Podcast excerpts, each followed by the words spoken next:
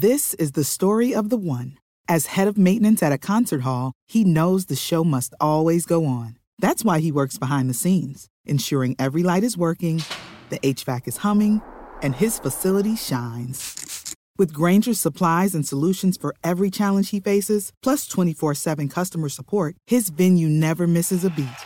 Call quickgranger.com or just stop by. Granger, for the ones who get it done. Hoy es jueves 22 de diciembre del 2022 y esta es información que sirve.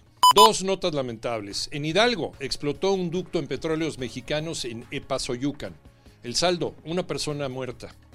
Autoridades precisaron que un trabajador de petróleos mexicanos que estaba operando una retroexcavadora fue el que perdió la vida. Y en los límites de Morelos y Guerrero, una mina se derrumbó. Esta tragedia ya ocasionó la muerte de dos personas. El cuerpo de uno de ellos ya fue rescatado. Desde Guerrero, Adriana Covarrubias. Elementos de protección civil de Morelos rescataron dos cuerpos sin vida que quedaron atrapados al caerles una luz de una mina de tierra ubicada en la comunidad de Teocalco, perteneciente al municipio de Amacuzat, en el estado de Morelos. ¿Cómo le caerían unos romeritos con mole, por ejemplo? Pepe Toño Morales.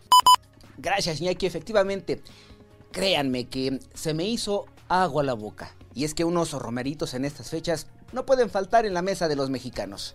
¿Qué tal una torta de romeritos con camarón? Este alimento es barato, pero para los productores de Tláhuac no es nada fácil llevarlo a la mesa de todos los mexicanos. Manuel Hernández.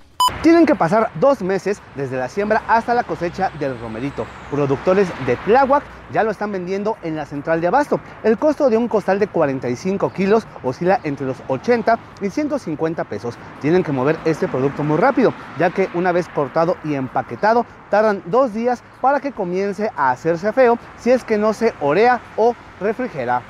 Y otra noticia triste, Pelé enfrenta más complicaciones. El cáncer ha avanzado desafortunadamente para el rey del fútbol.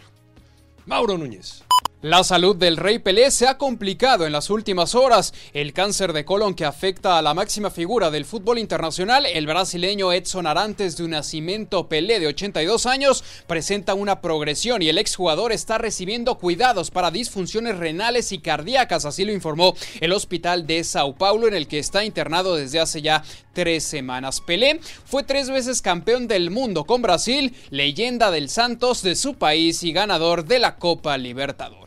Escúchanos de lunes a viernes de 6 a 10 de la mañana por 88.9 Noticias, información que sirve y por iHeart Radio. Que tengas un extraordinario jueves.